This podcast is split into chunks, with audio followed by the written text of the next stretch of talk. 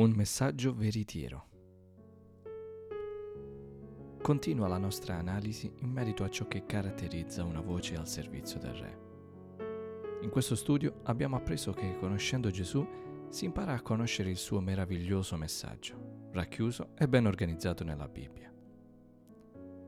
In questa serie abbiamo iniziato a trattare i messaggi che possiamo imparare a far nostri tramite quello che leggiamo nei cinque libri dei Salmi. Concludiamo l'analisi del secondo libro dei Salmi attraverso i versi e le espressioni del Salmo sessantatré. È Davide che parla. Tutti i versi che seguono appaiono come una splendida lettera da parte di Davide indirizzata a Dio. Benché re nel suo regno, Davide si ritroverà spesso a fuggire per mettersi in salvo da diversi nemici che volevano letteralmente togliergli la vita. Prima il suo predecessore, il re Saul, che temeva per il suo trono. Poi suo figlio Absalom, che voleva il suo trono. Tutte queste figure mettono spesso a rischio più la sua vita che il suo effettivo status di re in Israele.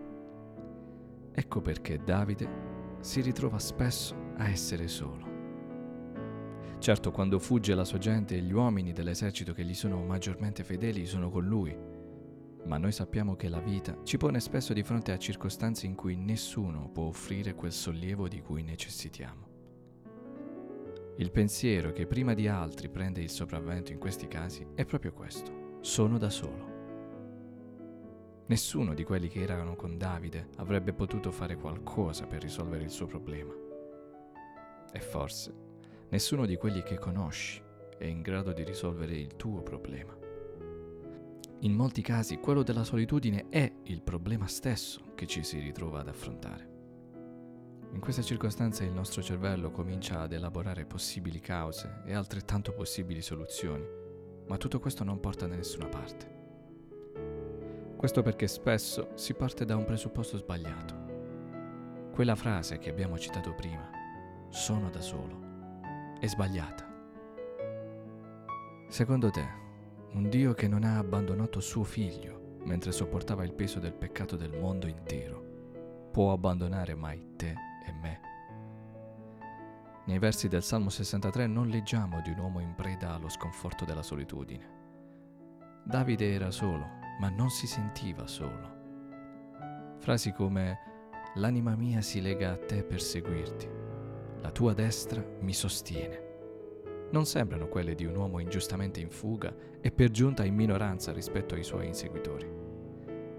Eppure, Davide ha dentro il suo cuore l'unico messaggio veritiero sul quale fondare la sua vita. Non sei solo. Il suo intero essere è fondato sull'assunto centrale che la sua vita non è mai stata abbandonata.